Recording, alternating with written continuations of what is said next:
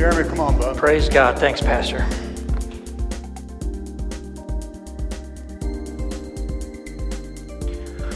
All right, turn to somebody and say, Jesus loves you. He's got your back. The Lord's protection is upon his people. Psalm 91 is true.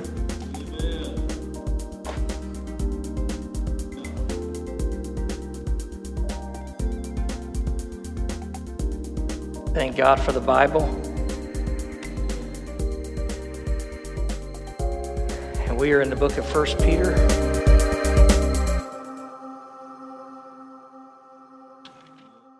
Chapter 2. Praise God.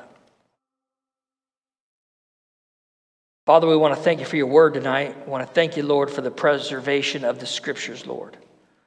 Lord, thank you, Lord, for the care and uh, the faithfulness, Lord, that you have shown, Lord, to us by keeping this book, by letting us have it, Lord, by raising up faithful men and women, Lord, that have given their lives, Lord, to, to write it, to preserve it, and to hand it down to us, Lord, from generation to generation.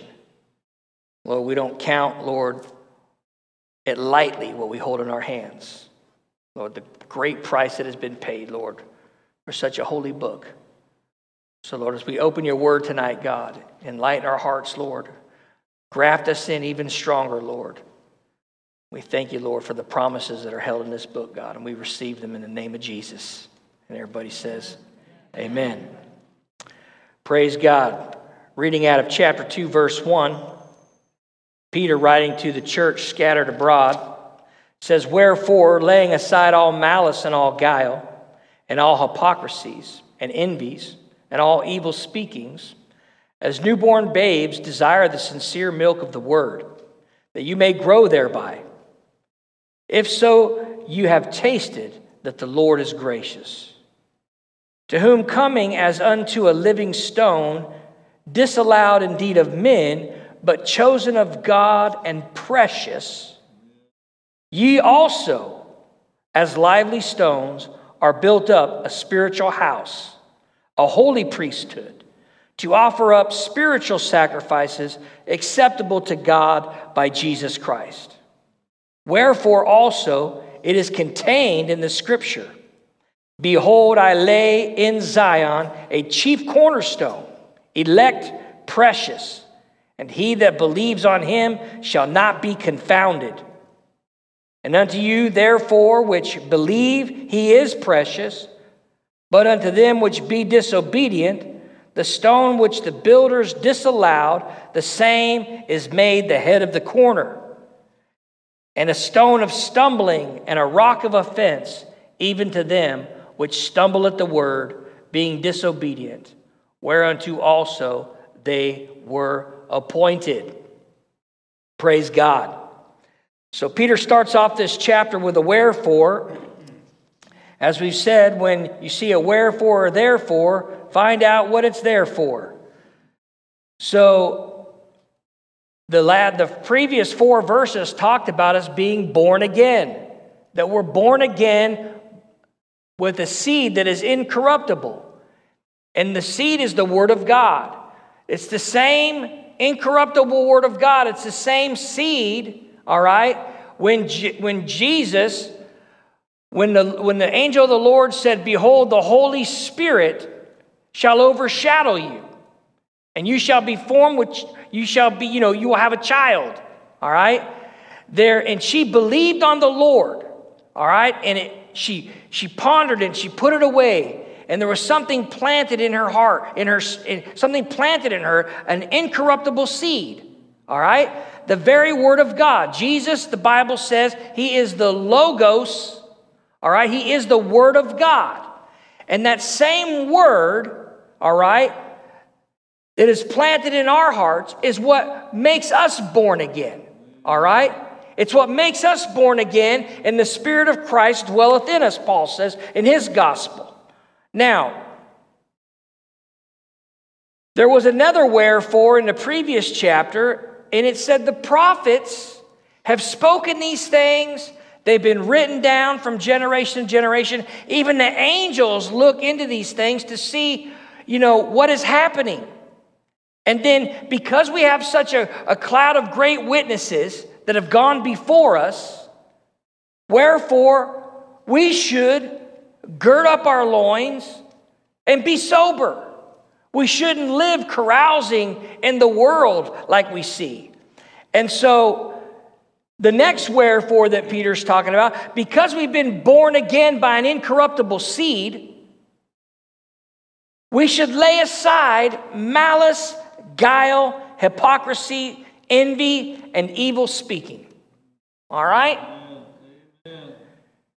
Because we have an incorruptible seed, because we are born again, we shouldn't be, have malice. Now, that word malice, a good definition for that is to desire to cause harm. A vengeful spirit. When somebody does something to you, you're like, I want to get back at them. You know, oh, I'll get, they'll get theirs. You know, that's, that's malice. You know, you're wanting to harm somebody. Um, another word there he uses is guile. The word guile there is speaks of, speaks of deception. Um, you know, trying to pull the wool over people's eyes to get an advantage on them. All right? When I think of the word guile there, remember the story of Ananias and Sapphira? Ananias and Sapphira, they were having a great move of God in the early church, and a lot of people were selling their houses and bringing the money to the church, and they were distributing it to those that had need. Well, when they sold their house, they kept some back but then brought some to the church and pretended as if what they brought was everything. You see, so they had guile in them because they were trying to deceive the apostles to thinking that they were, you know, and Peter said, Hey, nobody told you you had to sell your house and bring the money here. But because you've tried, you've lied to the Holy Ghost, you've tried to act like you sold and brought all, but you've really kept part of it. Well, you know, they had a funeral. Huh. They had a funeral. And I like to say this, you know, and this is why we've got people need to take account for their own shortcomings, downfalls, and sin.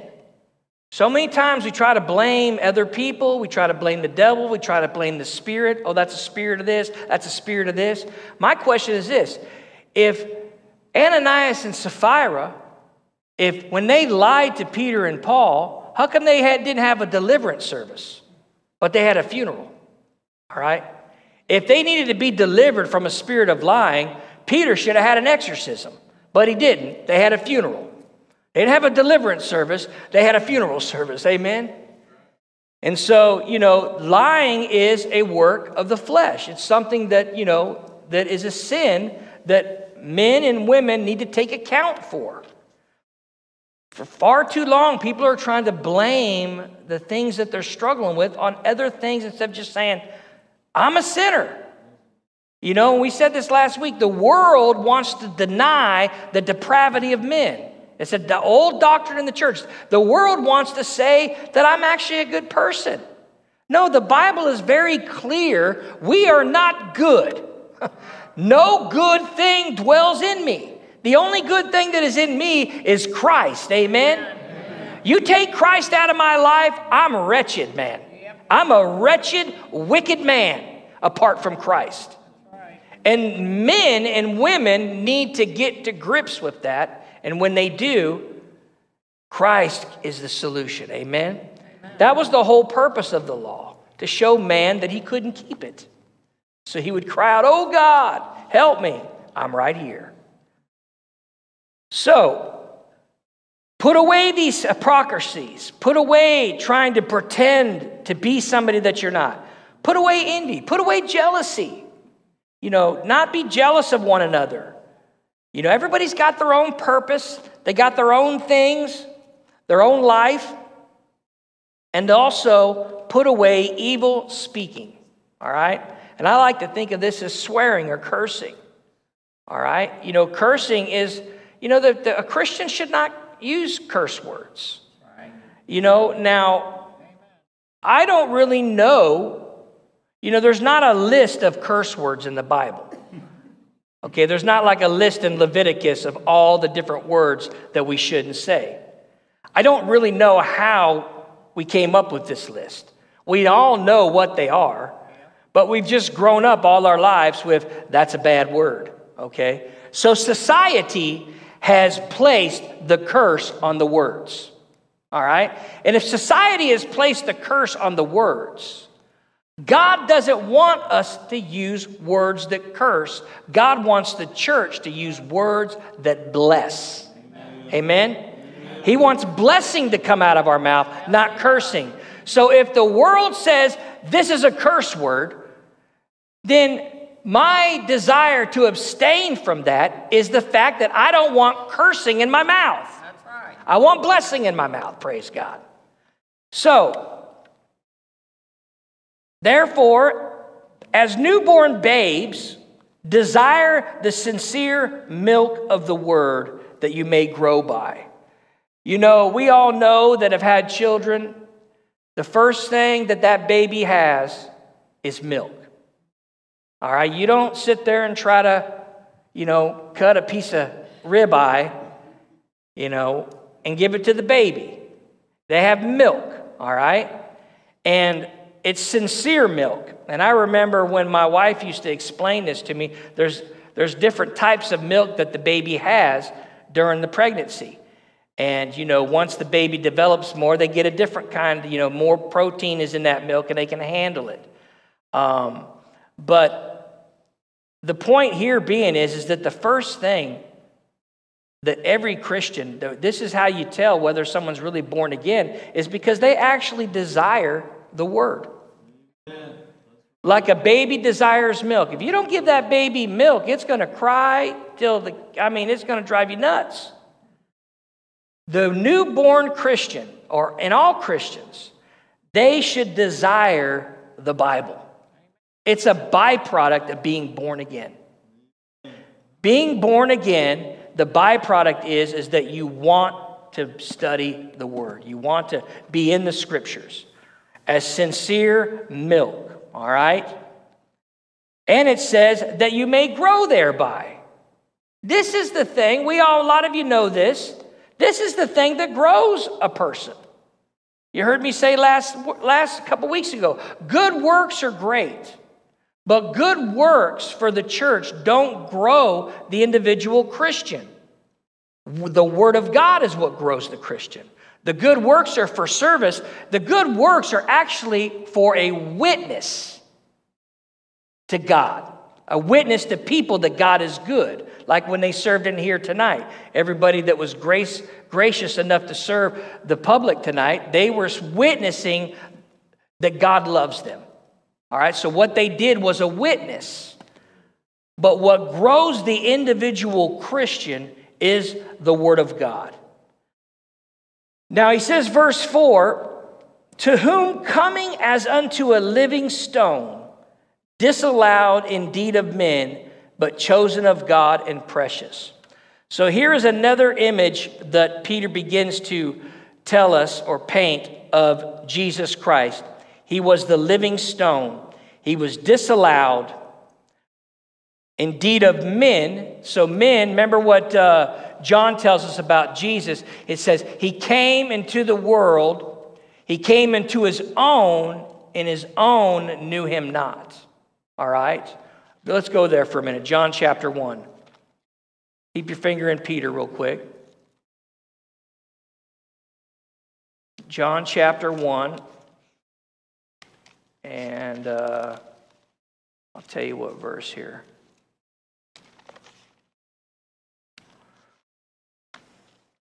I turn to these scriptures so that you guys can know where they're at. You can write in your Bibles and mark them and all that stuff. Um,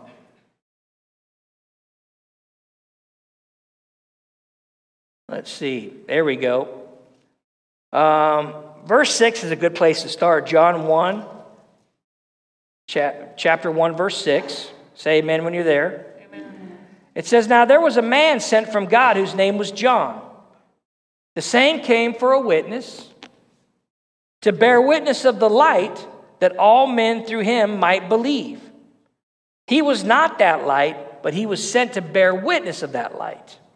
Verse 9 And that was the true light which lights every man that comes into the world. He was in the world, and the world was made by him, and the world knew him not. Verse 11 says, He came unto his own, and his own received him not. So he created the world, the world didn't receive him.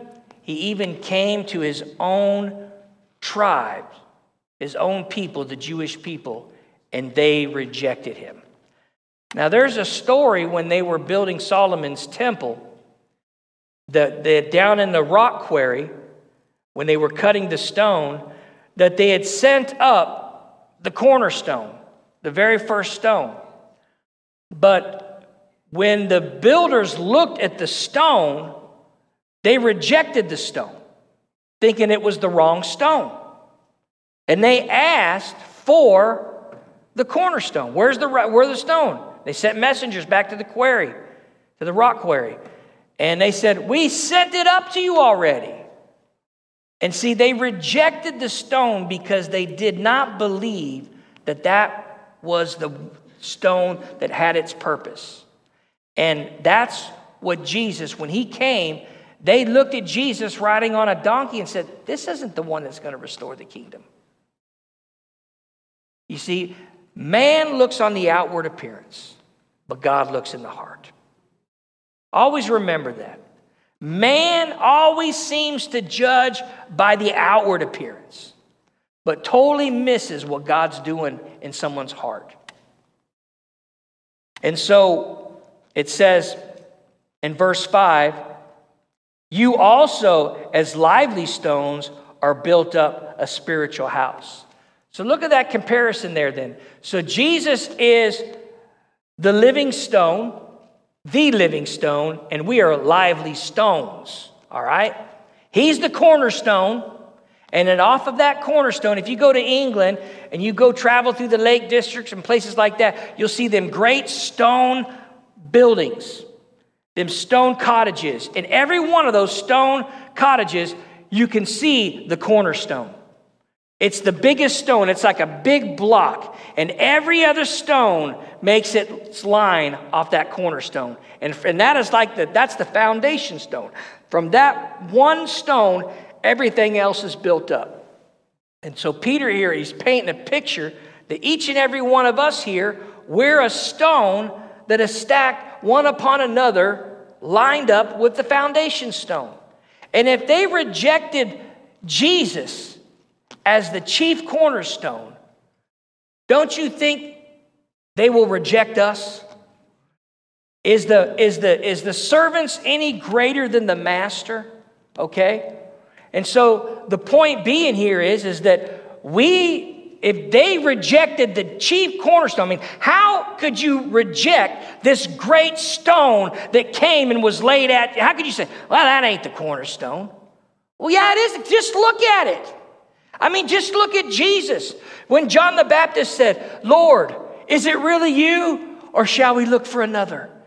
And he said, Go tell John, the blind see, the lame, of course it's me. Can't you see it's me? of course it's me. But men in their hearts, blinded by the things of this world, reject the living stone, and they will reject us as well. But he says here in verse 5 we are lively stones built up like a spiritual house, a holy priesthood to offer up spiritual sacrifices acceptable to God by Jesus Christ. So, this is the spiritual house. People say, well, you know, the church, you know, it's not brick and mortar. No, it's not brick and mortar.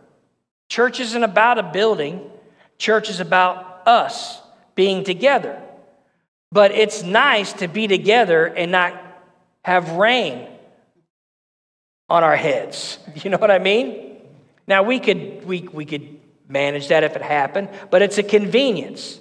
So don't, you know, when people say, uh, I don't need to go to church, church is just a building. No, Church is a building, but we are the church, and we come together as lively stones, building up a spiritual house. And this building's a convenience to keep us warm or dry, cool, you know, those kind of things.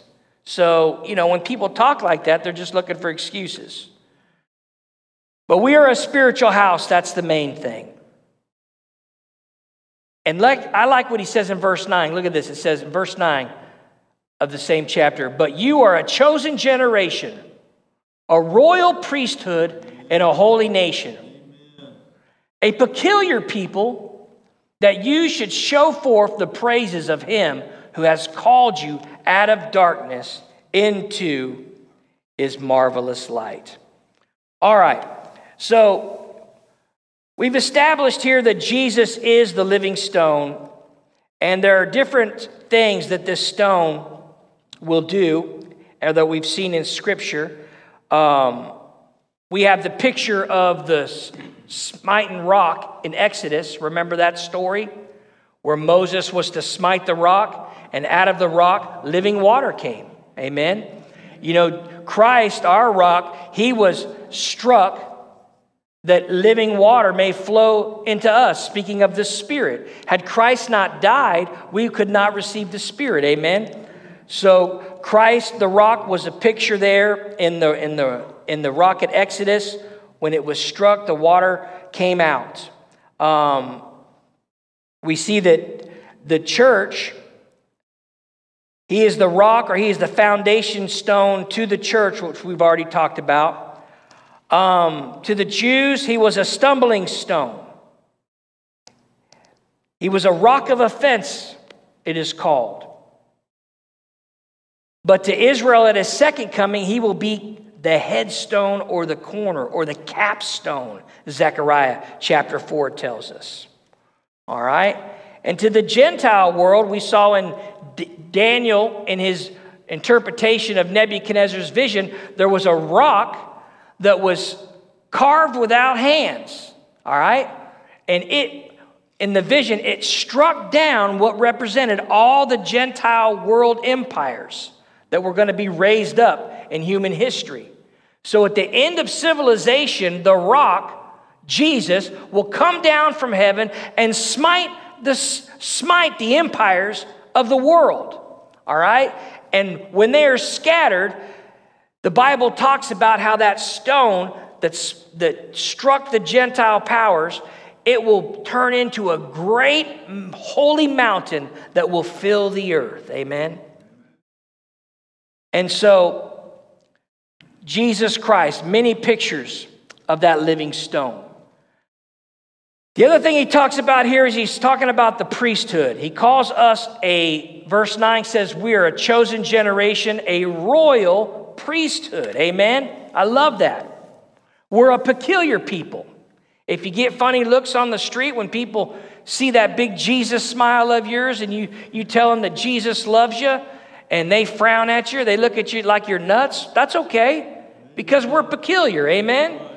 We're peculiar. Praise God. So if I was to look up in my 1828 dictionary the word peculiar, I'll read it out to you. It says this.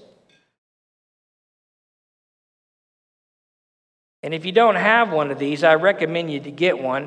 1828, Noah Webster's dictionary. That's, um, you can't hardly trust what they put in the dictionaries today because how many know men like to change words? Men like to change words. Men like to change history too, don't they? Amen. Can't we see that going on in society today? People are trying to change our history.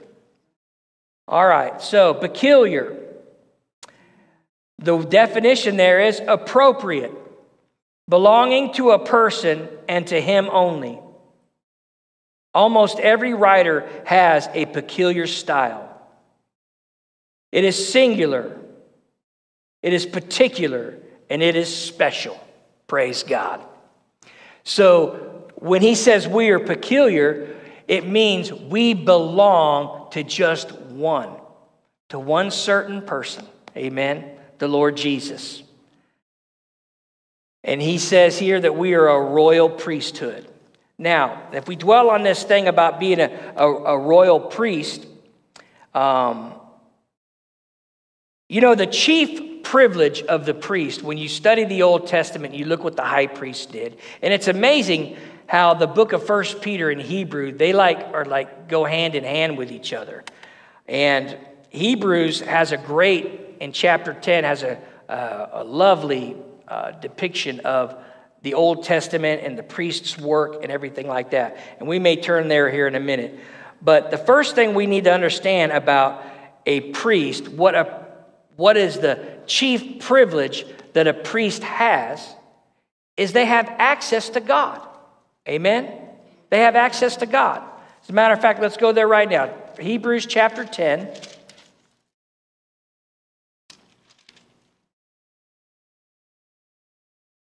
And um, let's start at. Um,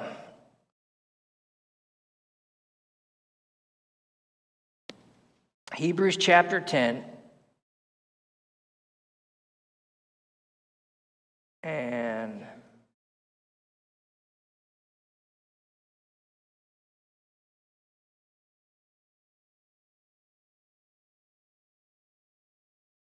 and I'm looking at um,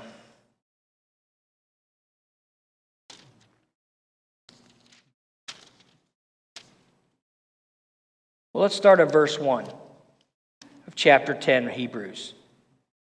It says here, For the law, having a shadow of good things to come, and not the very image of the things, can never, with those sacrifices which they offered year by year, continually make the comers thereunto perfect. All right? So, what's he saying there?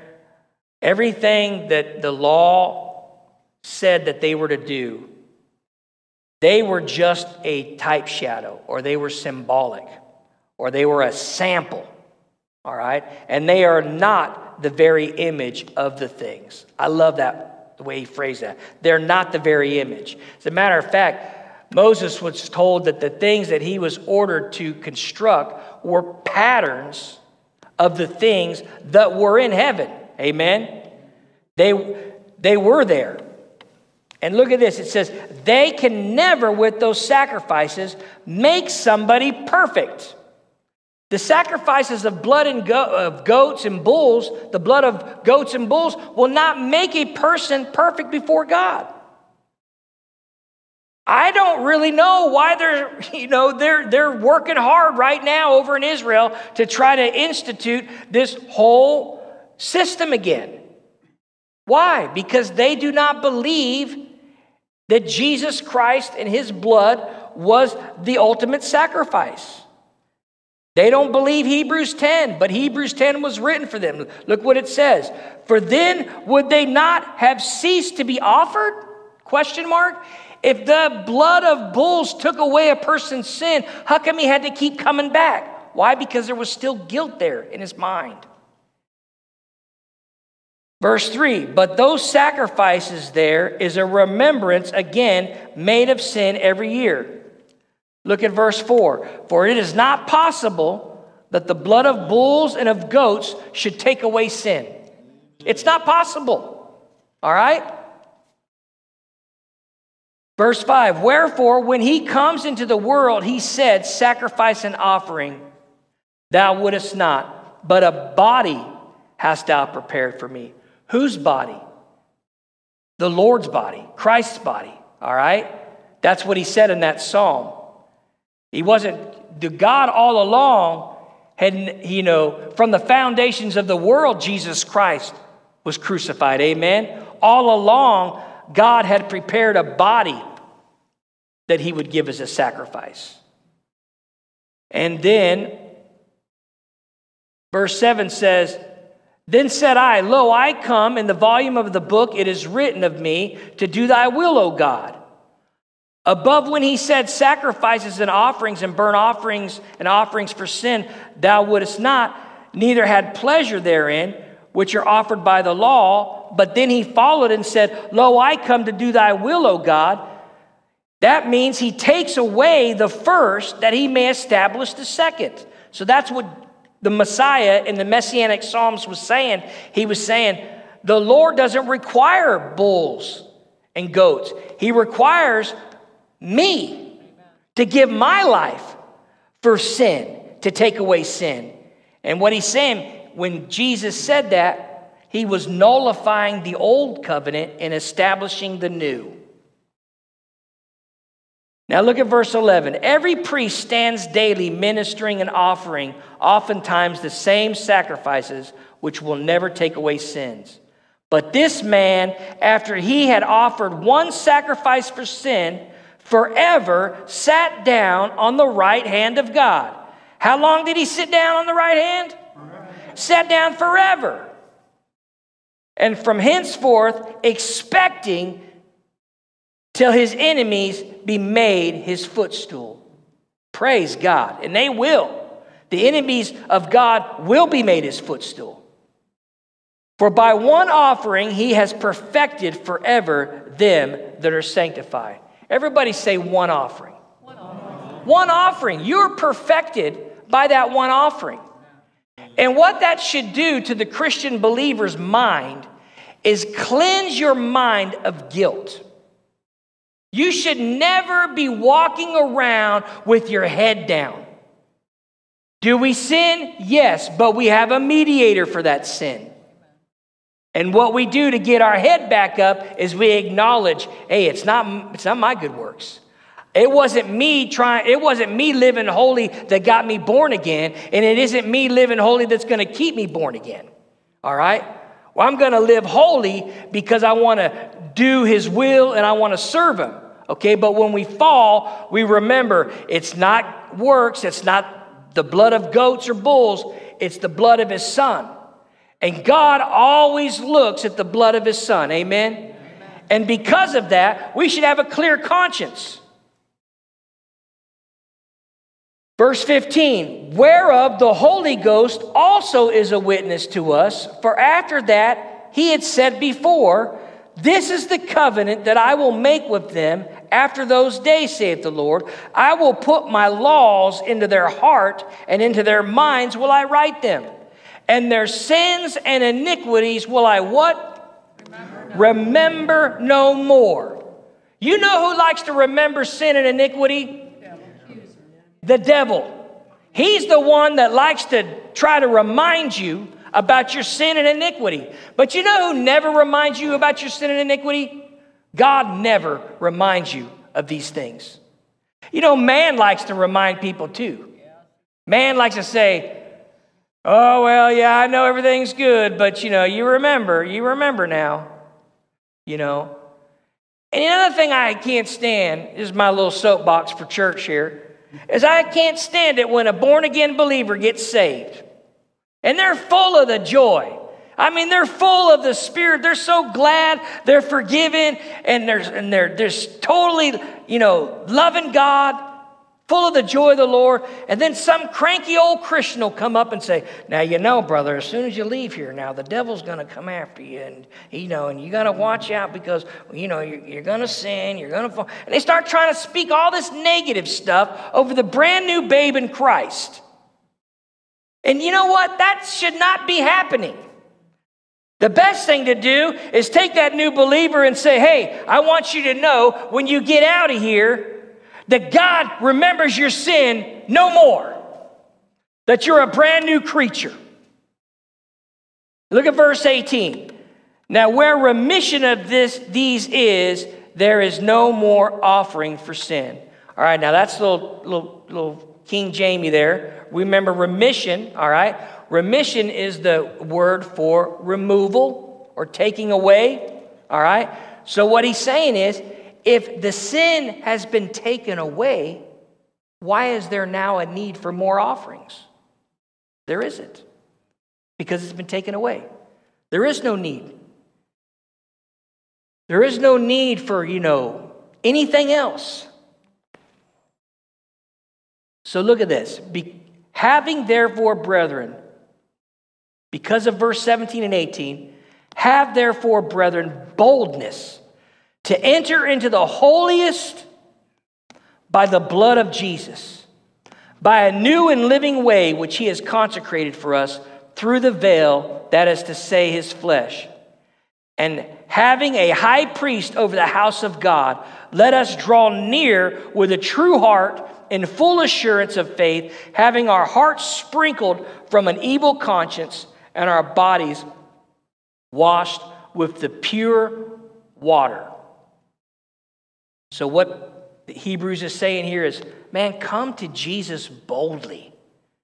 So, the number, the first thing that the believer has is they have access to God. As a priest, we, our chief privilege is, is to meet with God. Amen?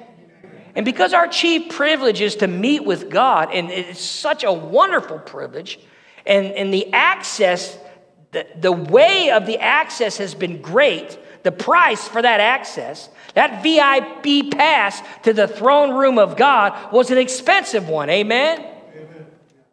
And, and in the end of that whole, what we've just read there, that's where we get our verse. Let us consider one another, provoke unto love and to good works, not forsaking the assembling of ourselves together as the manner of some is. And so that's the scripture that we always turn to when we're, we're mad at people for not coming to church. okay? That's kind of that's kind of what we always quote that scripture to say, "Hey man, you need to come to church." But look at the context of what that's actually written in. It's written in the context of us being at, having the privilege and the access to boldly come into the spiritual house and meet with God. We are the lively stones that make up the spiritual house. Amen. And because we have such incredible privilege, why forsake it? Amen? It's ridiculous to forsake such a thing. Now, the other thing that a priest has that they that um, so remember they have the greatest um, the chief privilege is that our, we have access to God. So a priest is also in charge of sacrifice. All right. And we know that the Old Testament believers sacrificed, but we just saw that there's no need to sacrifice animals anymore. But remember, it's a spiritual house that we're in now. We're lively stones, but we, are, we have spiritual sacrifices. All right, I want to talk about those for a minute. The first sacrifice, the, the spiritual sacrifice that we give to the Lord, it's our own body. We know Romans 12 1. All right, let's move there for a second. Romans 12 1. So, the first sacrifice that the Christian priesthood gives to the Lord is their body. Romans 12. Say amen when you're there. All right, so look at Romans 12 1, a very familiar verse that everybody knows. Some people may know it, some may not in the room here, but Romans 12:1 says this. Now, I beseech you therefore, brethren, by the mercies of God, that you present your bodies a living sacrifice, holy, acceptable unto God, which is what? It's your reasonable service. It's just, it's reasonable. You know? There should be no argument about it. It's the it's really when I it's the least you can do is what when I read that. Present your bodies a living sacrifice. All right? So the first thing sacrifice we give to the Lord is our own bodies. All right? All right, next one. The next one is praise to God. You know, when we came in here tonight, singing unto the Lord is a sacrifice. Now, let me just say something here for a minute. When I grew up, sometimes people used to think that the praise and worship team was to warm the room up for the preacher. That it was just kind of, let's warm the room up. Let's give some people something to do until the preacher comes out. And that's, that's not right. All right? But on the other hand, the element of that also is so that's one extreme.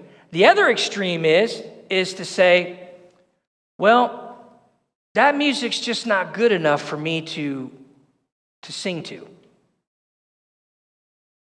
That's not good enough. Whoa, they sing that song so many times, I can't take it anymore. Listen, the song is not there as like, when, we, when the songs are being sang, they're not being sang to, because they're new.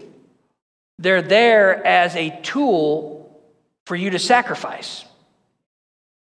And I have found in my own life, a lot of times, when I'm kind of being critical and judgy on the back wall about who's doing what, when I get off that back wall and I come stand to the front and I lift my hands and I praise the Lord, even if I heard how great is our God for the 10,000th time in my life, I lift, you lift your hands and you sing, How Great is Our God. Right. 10,000, number one. That's right.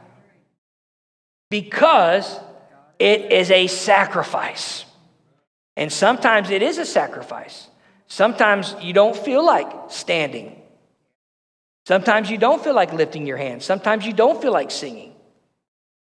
That's on purpose. Because then that's where the sacrifice comes. Because you say, Lord, I don't feel like it, but I'm here.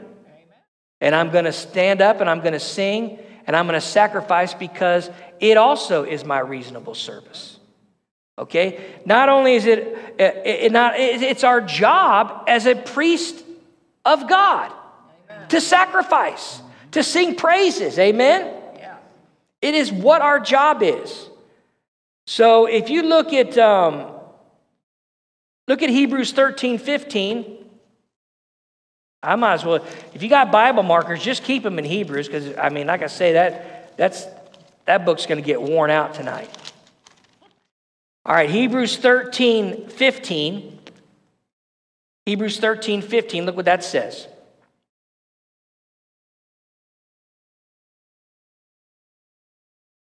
By him, therefore, let us offer the sacrifice of praise to God continually. That is the fruit of our what? Lips. What's that mean? That means the words that come out of your mouth, the sound. People say, oh, you know, I can just praise Lord. That's not praising God. I tell my sister in law all the time, I, she says, I'm praying, and we'll sit there and pray, and she'll go, I'll say, You're not praying. Yeah, I am. I'm praying in my head. No, God knows what your thoughts are, but God hears your words. And when you pray to God, you need to speak. Amen. And when we praise the Lord, we need to sing. Amen. And you might say, well, man, I'm not a very good singer. That doesn't bother God. It may bother your neighbor, but it doesn't bother God. And you're not here for your neighbor anyway. God gave you your voice you, for you to use it. And, you, and, let me tell you something. If you study music and, the, uh, and, and choirs, the fact that that person sounds a little pitchy over here compared to this person, boy, when you put it all together, it sounds amazing. All right? It's called synthesis. It's where we get the word synthesizer from, where they take one sound, they take the same sound, and they just pitch up that sound a little bit, pitch up the next sound, pitch up the next, and it sounds big, fat, and full, and it's a sweet smelling savor in the nostrils of God. So, and you know, another word, another name for it is timbre. I'll get to you in a minute, brother. Another, another word is timbre.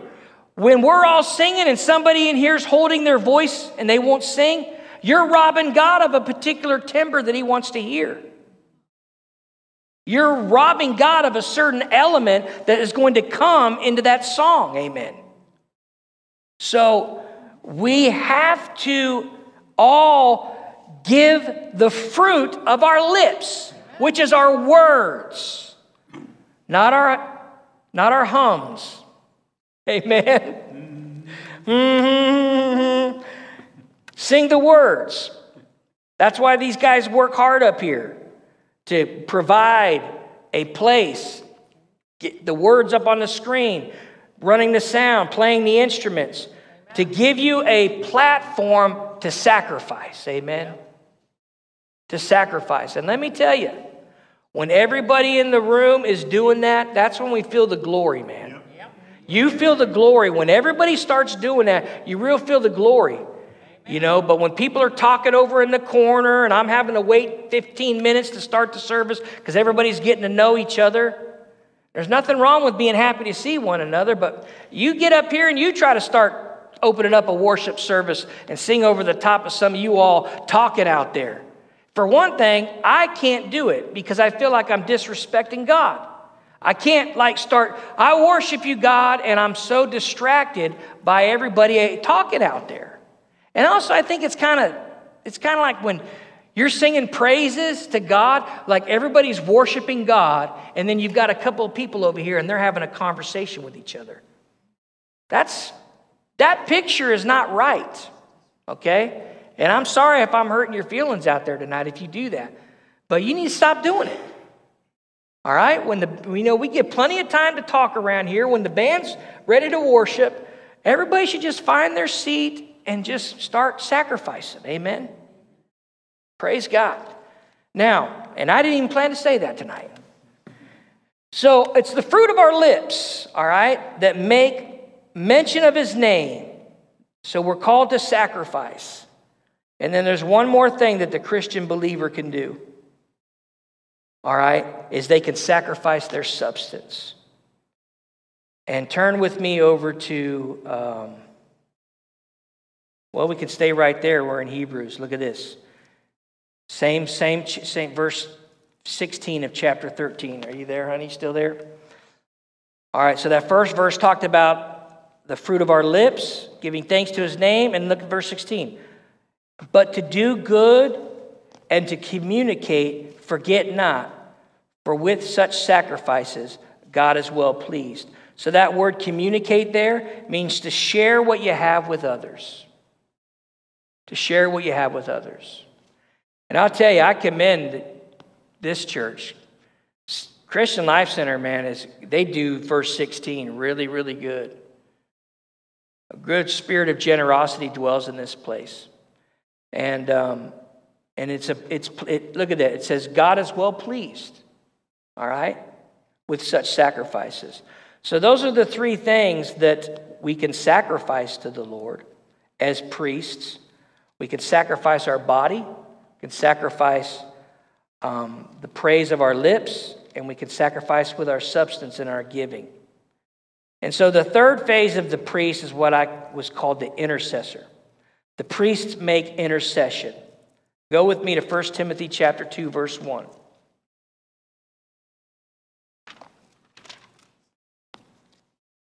First Timothy 2 verse 1. This is Paul speaking to Timothy. In 1 Timothy chapter 2 verse 1 he says I exhort therefore that first of all, supplications, prayers, intercessions, and the giving of thanks be made for all men. All right? So, another chief privilege of the Christian priesthood is this thing of intercession. And, you know, intercession, I got a little note here. Intercession is not a gift, it is a command. But the reason why they are gifts is because few choose to do so. You know, I've always found that intercession and Sunday school are probably the least volunteered for. Intercession is something that everybody is called to do. But there are those that take it seriously and they do it. And we've got wonderful, wonderful ones in the church here. But Paul is exhorting Timothy that we are all to do such things. And so, you know, if you look at the gifts of the Holy Spirit, the word of knowledge, the gift of miracles, you will not find the gift of intercession. Okay, it's not a gift of the Holy Spirit. All right, it is, but it is a commandment that God calls us to do. Now, we hear this a lot. People say, I have the gift of intercession. I'm not doubting you. But what I would say is, is you actually have, you're a precious gift to the body because you take seriously the command to intercede. Amen. And so there's, I think there's a, there's a difference there. And so, but we are called to intercede. We're called to be intercessors. And this church is the better off for it. Amen. Praise God. Thank you, Pastor.